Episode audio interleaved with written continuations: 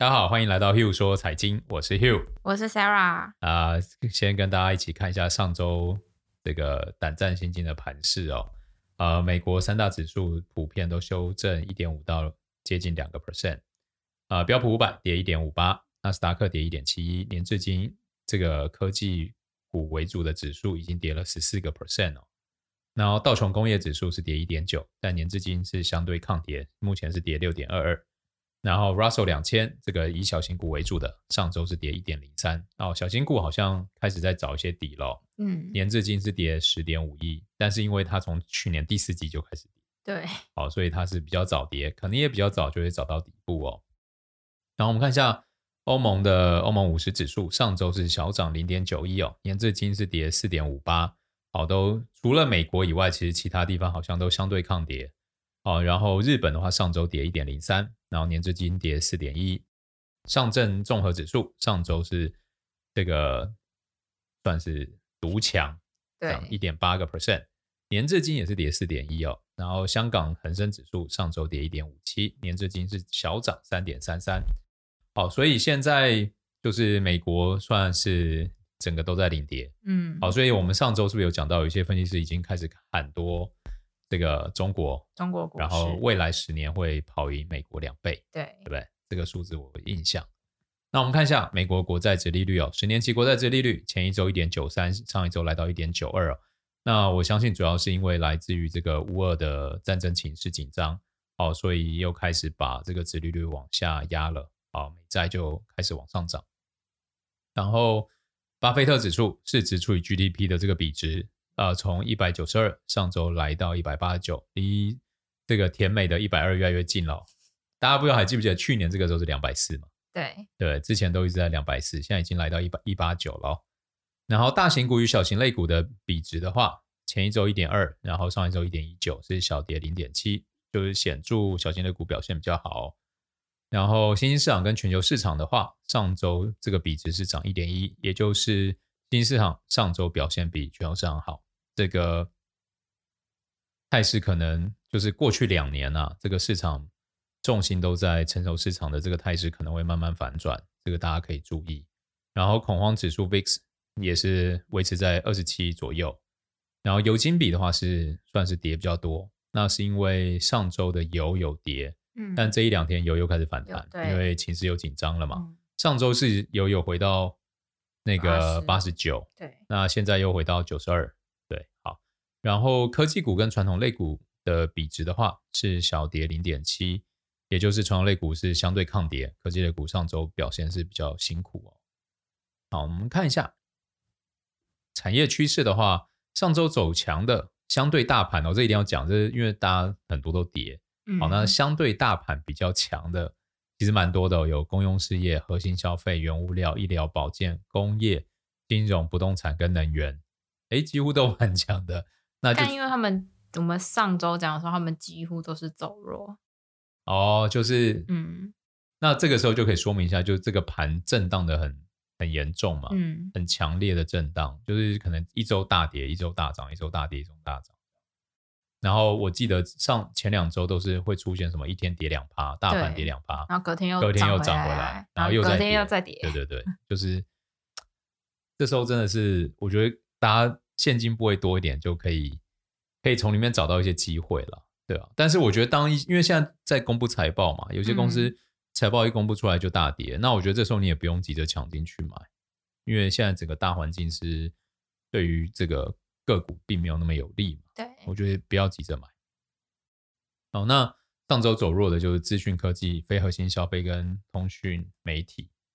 好，然后整个月目前呃整个月走强的话。是核心消费、公用事业、医疗保健、金融、能源跟原物料。然后整个月走弱的话，有资讯科技、工业、通讯媒体、非核心消费跟不动产。那可能大家会想说，那走强走弱又怎么样，对不对？那我觉得这可以是当成一个相对指标，尤其当你到月的时候，呃，假如大盘都这样跌，然后这些产业相对抗跌，那代表说这个产业是很多资金。中长线是看好的嘛，才不会舍，就是好像也有问题，赶快跑。对，那地基就比较稳，嗯，所以大家可以听听看哦，就是产业走强，金流又增加的，哦，这个月有金融啊，最大 ETF XLF，然后那个最大持股有像伯克夏、JP Morgan、美国银行，然后富国、花旗等等，然后再来就能源 XLE，但能源其实一直以来我都会觉得能源是一个高波动的产业。哦，那它会跟油价高度相关。那比如说，你看像现在情势比较紧张，能源类股就表现很好。假如两三个月后，国际情势变得很缓和，那可能又下去了，对吧、啊？油价一下回到八十八十五，那能源类股会不会就下去？嗯，对啊。然后再来是，再来是核心消费。那核心消费最大的 ETF 是 XLP，那里面有宝侨、可口可乐。百事可乐、沃尔玛、好事多等等，那再来是医疗保健，医疗保健最大的 ETF 是 XLV，然后里面有娇生、联合健康、辉瑞、雅培、默克等等。那再来是公用事业，公用事业最大的 ETF 是 XLU，然后里面有杜克能源、南方、美国电力、道明尼能源等等。那再来是。产业走弱，然后金流减少的。哦，产业走弱，金流减少的，像非核心消费最大 ETF XLY，然后里面的持股有像 Amazon、特斯拉、Home Depot、麦当劳、Nike、星巴克，然后通讯媒体最大 ETF XLC，那里面有 Google、Facebook，然后 Netflix，然后 Disney。好，那这可能大家之前都有这个。就是对于这些产业很看好，但是现在整个 ETF 这个产业是金流有在流走，然后表现也相对不好的，可能真的要进场，可以等。假如说它有一天金流开始回稳嘛，回稳啊，代表有越来越多人看好，资金越来越回流，因为越来越多人买这个 ETF，这个 ETF 就会去买到这些个股，嗯，就代表它会有买盘支撑嘛。那目前看起来就是价格在跌，然后这个卖压也在增加，对啊，对，先不要。接掉下去的刀子，然后再来是工业，也是产业走弱，金流减少。然后最大 ETF 是 XLI，那里面有像 Honeywell 啊、UPS、UNP、波音等等的哦。那假如有人可能相对看好一些个股，我觉得是没有问题，因为啊、呃，我们讲的这些 ETF 的这个产业其实都是很大范围，嗯，哦，比如说我记得像那个航空业也是放在。工业里面嘛，对对，对不对？那你可能对于这个疫情后疫情时代啊、哦，这个旅游业复苏，哦，可能有看好一些航空业，那其实你就可以去找，就是很特定 for 航空业的 ETF。那因为我们这边都是先给一些大方向的，就是大大产业的，哦，那它可能就会涵盖的公司会比较广。那我们看一下这个上周单日全球单日确诊人七日均的确诊人数哦。已经降到一百五十六万，跟前周的话是从两百零四万降下来，哦，算是，所以大家可能很多国家越来越不担心，可能也是来自于然后慢慢想要开放啊，对啊，对啊，对就是即使 Omicron 好像传染力很强，好像也是。好，那我们来接着来看一下一些分析师机构法人对市场的一些看法哦，因为呃，我觉得我们为大家整理这个其实有一个用意，就是希望大家听听看不同专业机构法人怎么看。一些我们可能平常没有注意到的东西，因为我相信听众朋友们很多人是比较在意的是，哎，公司营运怎么样啊？嗯，好，营运跟股价的关系啊，或者是经济状况跟股价的关系，就是最终还是会回归到股价嘛。嗯，好，那像我们现在有一则就是，呃，有分析师指出，美国短期的国债市场错位情情况加重哦。巴克莱分析师就表示，随着流动性出现减弱的迹象，美国国债殖利率曲线的价格错位越来越严重。反映了联准会减码以及更加鹰派的央行各种交易活动。总结就是，巴克莱发现指标债券的流动性溢价普遍上升，随着联准会缩表，购买量减少，慢慢的这些债券就会恢复到疫情前的格局。特别是在财政部缩减供应的情况之下，因为现在就是美国政府现在要关水龙头嘛，嗯，然后呃就会有呃我们有做一个整理，就是长短天期的。这个公债的殖利率，好，假如我们回到一四年到一八年升息循环里面，好，我们会看到这个短天期的利率很容，就是假如市场的景气没有这真的这么火热的话，其实长天期的债券的利率上升的幅度会远比短天期来的少。嗯，那这一波其实也很显著，因为短天期是从零点一冲到现在一点四几，对，然后长天期其实从一点二来到现在一点九，所以那个反应的比例，所以才会有经济学家开始提提出说，假如这个景气没有办法好转的话，这个长短天期的利率会贴近嘛？嗯，那贴近意意味着就是定位有出现严重的失衡，那通常这种时候都很容易发现发生经济危机。大概是这样，嗯，好，接着，哎，马上分析师又有嗅到美国经济衰退的风险。好，那在经历了几十年来最糟糕开年表现后，美国国债已经开始重新回到投资者的怀抱喽，回到以往的避险部位，那吸引力大幅超过风险更高的资产。但这样的情境反而让美国银行的分析师感到不安。在一份报告中，他们上一周指出，哦，美国主权债券市场吸引了七十四亿美元的资金，创下新冠以来首次最高的水平，新冠爆发以来最高的水平。与此同时，在疫情大跌以后，投资者从来没有用这么快的速度抛售通膨保值国债以及信贷产品。美银分析师就认为，哦，这说明经济衰退风险正在上升。美国四十年来最高的通膨率施压。联储会必须更快、更迅速地采取升息的行动。瑞信分析师也表示，哦，联储会如果想要在不造成经济衰退的情况下放慢通膨，需要采取沃尔克式的冲击策略，也就是大幅加息的方式来压低资产价格。好，因为一这主要是因为一九八零年代前联准会主席沃尔克通过大幅升息，成功抑制了当时的通膨哦。那在上周数据显示，一月 CPI 同比上涨七点五个 percent 以后，美国十年期国债殖利率从二零二零年三月以来首次跌破七年期国债殖利率，表明投资者认为加息会拖累长期经济成长。好，这就是那个利率倒挂。嗯，好，所以这个大家嗯要会不会最后冲击到大家的持股的价格？好，再下一则是。呃，全球最大的黄金 ETF 持仓量增加了五十吨。那全球最大的黄金 ETF 就是 SPDR 的 Gold Share。那它的持仓量从去年十二月已经触及了二十个月以来的低点。那到现在为止已经上涨了超过五十吨。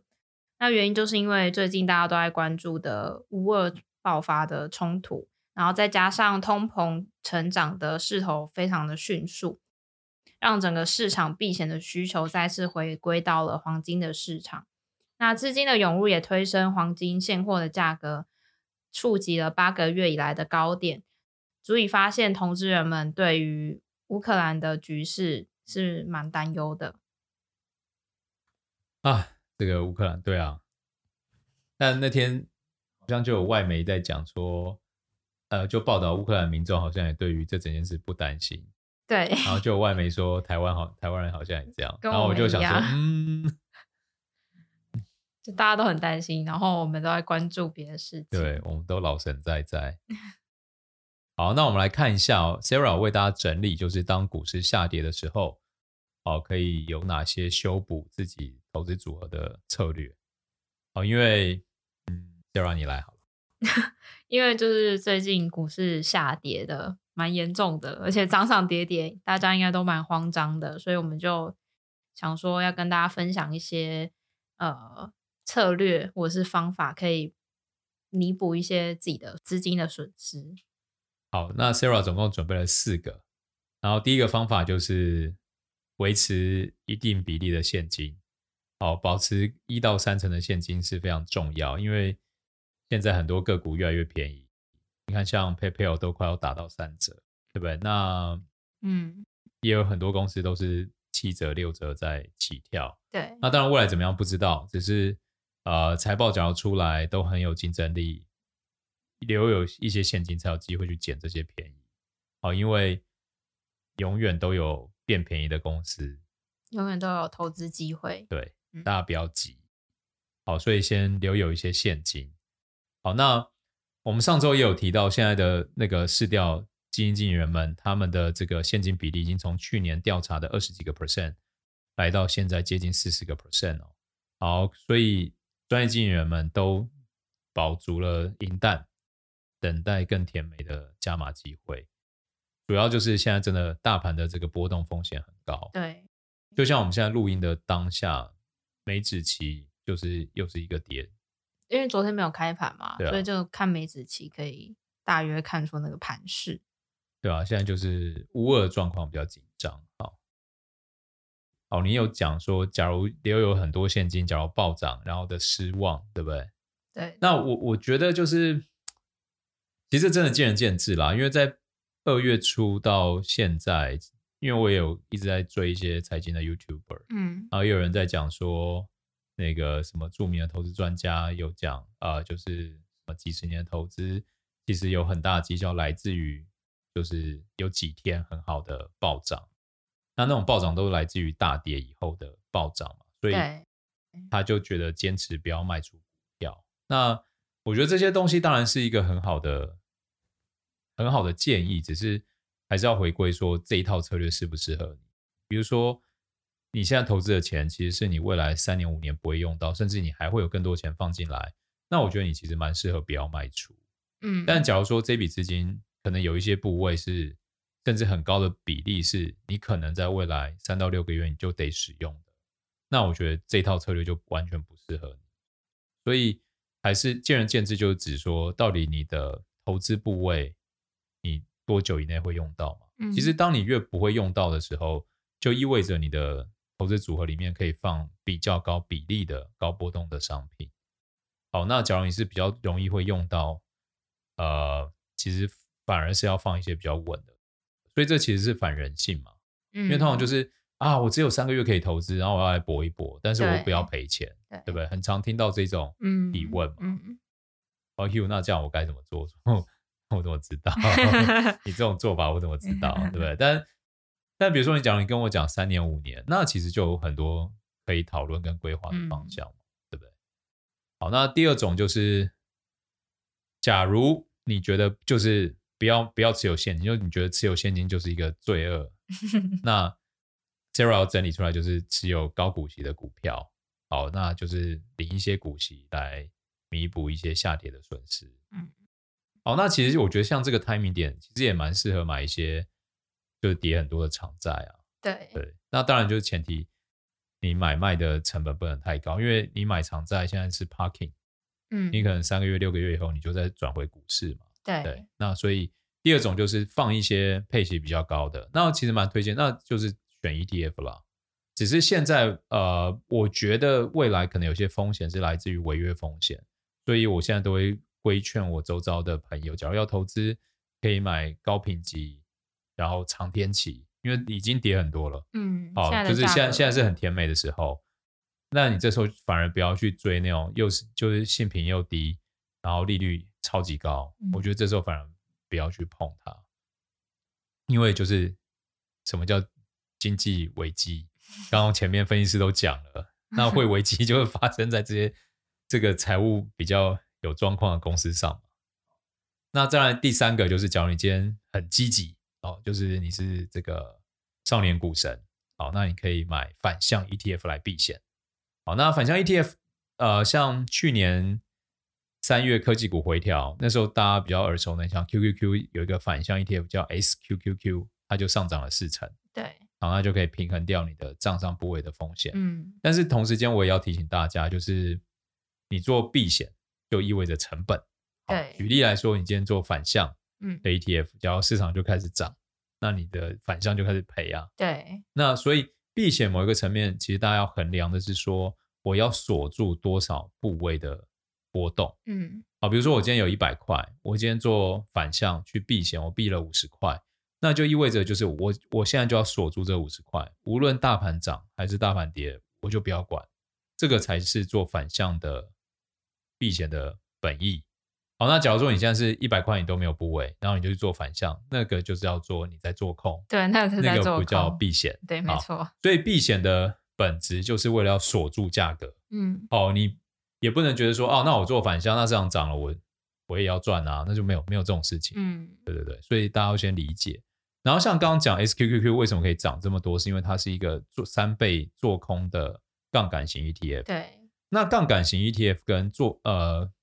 只要是杠杆型啊，都要提醒大家，杠杆型的 ETF 都会是每日结算。嗯，好，比如说他今天呃，比如说我是一个做多三呃两倍就好了，然后大盘涨一趴，然后我就会涨两趴嘛。大盘跌一趴，我也跌两趴。那假如今天大盘连续跌十天，跌一趴，好，假如用大家就是直接直觉式的，你会觉得哦啊，十天大盘跌十趴，那我是两倍，那我应该是跌二十趴。嗯，但是恭喜你就不是，不是这样，你就是零点九八，然后乘以十次。嗯，对对，那算出来数字就会很不一样哦。嗯嗯哦，然后还要讲一下，就是呃，反向 ETF 比较偏，如果是避险的话，通常比较是偏短期的。啊，对啊，对啊，没错，没错。因为呃，假如你今天是哦，就举个例啦，比如说好，假如你今天是正向啊，你就是 double 的 ETF，假如大盘今天是涨一趴，然后再跌一趴，跌回平盘。啊，就是基大盘绩效是零，那你的可能就会变成涨两趴，然后再跌两趴，就是一百零二块，然后一百零二块再跌两趴，就会变成跌二点零四，所以你就会变成九十九块多。对对，就是杠杆的影响是这样，那长期就会变成你时间可能一拉长，它的绩效就会偏离。对，这是大家需要注意的啦，是要提醒大家这个。嗯、好，那最后一种其实就是我们。之前会一直介绍一些做期权的，好，那比如说你有一些个股，假设，比如说你假设你现在有 PayPal，然后你可能现在一百对吧，一百出头块，对对，反正就一百出头块，已经跌到大家都不知道它还会在什么程度。啊，比如一百出头块，你可能设个六月一百五十块，然后你可能就可以拿一个，比如说三五块的权利金，嗯，那对你来说，你就可以降低现在持股的成成本，对。但是这件事情其实也有利有弊，嗯，要这样做其实就是一定要两个先决条件，一个就是你愿意用那个价格把它卖出，没。错，啊，比如。说我设一百五十块卖出，就是代表我觉得四月以前只要它能涨到这个价格，我就愿意出就愿意出场了。对，你卖的价格是固定的，对，即便它涨再高，你都没有没有办法，对你就是对啊，因为你收了那个权利金，所以你要承担那个义务。哦、嗯，那。另外一件事情就是，当你做了这个策略以后，其实意味着你就是要摆到到期。对，中间的波动，就算它今天突然涨上去，然后到期的时候反而跌下来，也是没有用的。对，或者是突然涨上去，你觉得说，啊、那我要把这个策略拿掉，我我要让我的现货继续涨。嗯，好，那那个大家可以去用一个网站叫做 Option Strategy，就是 O P T I O N S T R A T。Sarah 会再把它放到留言板里面，大家就是可以去试算一下，就是说，哦，我比如说我今天 PayPal，然后我设一百五，四月或五月到期的一百五的 Sell Call，那它只要中间就涨到一百五，其实你的那个 Call 是会赔钱，对你账上会有损失，对对对，所以就变成暴涨的时候，你其实就是要得等到一百五才能出场，嗯，好，所以我们来复习一下，做 Cover Call 就是你现在有现股，你想要。开始做一些避险，然后做了 cover call 这个策略的话，你一定第一个你要先选择你愿意在什么时间点出场的价格，对。然后第二个就是你就要等到到期，嗯，啊要不然中间可能会有额外的亏损。好，那第二个这个条件就会衍生出一件事情，就是假如它要继续跌，嗯，所以你要做这个策略的前提是你真的想要比较长的持有这个持股，没错，你才会去做这个策略，嗯，要不然你就是开始。减码，对不对？对，不然它如果有一个很大很大的跌幅的话，它也是你收的权利金是没有办法 cover 对你的损失的。对啊，嗯，好，所以就是统计四个策略嘛，一个就是增加持股比重，然后第二个就是转入一些高股息的商品，可能是股票，可能是 ETF，可能是债券，然后第三个就是用反向的 ETF 来做避险，然后第四个就是做个股的 cover call。来持有纳入权利金，然后来降低持有成本。嗯，大概就这四套策略是在股市下跌的时候，依照个人的这个财务状况，嗯，好，然后来做可以做修不同时间的修补。嗯，对吧？那以上就分享给大家，希望大家就是